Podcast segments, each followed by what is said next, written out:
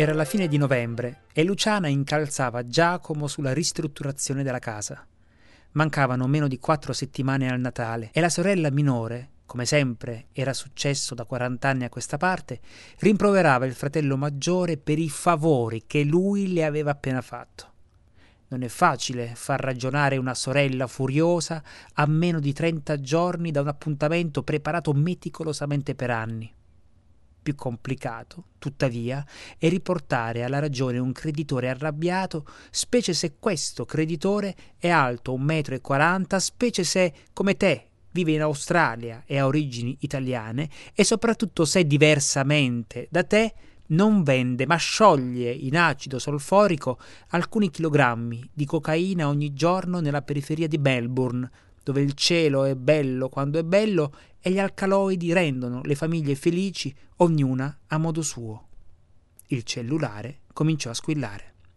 Pronto? disse Giacomo dopo aver visto il prefisso sul display, portando il palmo della mano destra sul ricevitore e il tutto mentre sua sorella non gli staccava gli occhi di dosso.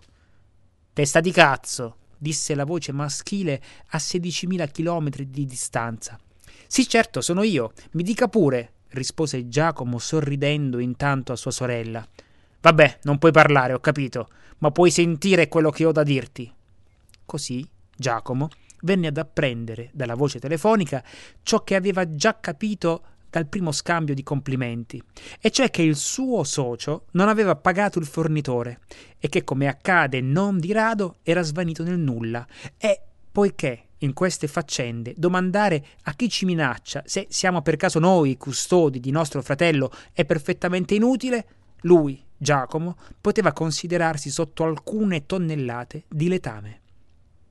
Se il suo socio era sparito, lui invece lo sapevano anche i sassi che era arrivato in Italia per festeggiare il Natale con la famiglia a Natale, mancava ancora qualche settimana e se entro quel giorno non avesse trovato i soldi, allora poteva stare sicuro che dall'Australia sarebbe arrivato un regalo che lui e la sua famiglia non avrebbero dimenticato.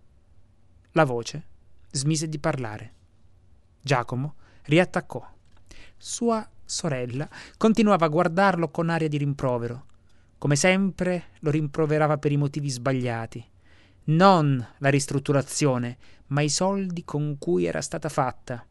Perché soltanto in qualche film assurdo finanziato dal BIBACT può ancora succedere che un uomo adulto nell'Italia contemporanea ristrutturi a spese proprie un casale a beneficio anche degli altri fratelli, arrivando a foraggiare il giardiniere peruviano per potare gli alberi e le siepi.